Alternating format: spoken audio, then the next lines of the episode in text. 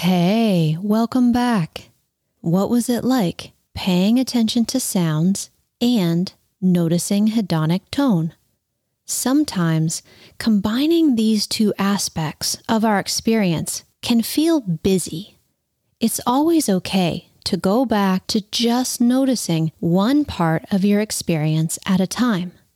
Maybe notice sounds for some time. Then notice hedonic tone. Go at your own pace. That's why we call it practice.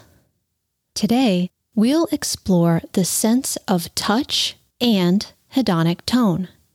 We first spoke about touch in episode 17, and we grouped a lot of things under touch sensations on our skin of pressure and temperature, but also internal sensations, a belly rumble, or even a pain in the knee.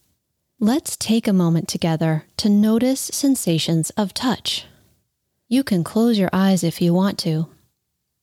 You might notice the sensations of your feet on the floor. If you're sitting, you might notice the pressure of your legs or back against the chair. Or maybe there's a sensation of coolness or warmth. Okay, now we'll try noticing touch and noticing the hedonic tone that follows. Perhaps you can feel air moving against your skin.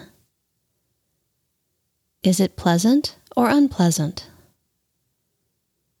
Maybe there's a sensation of hunger or fullness in your belly. Is that pleasant or unpleasant?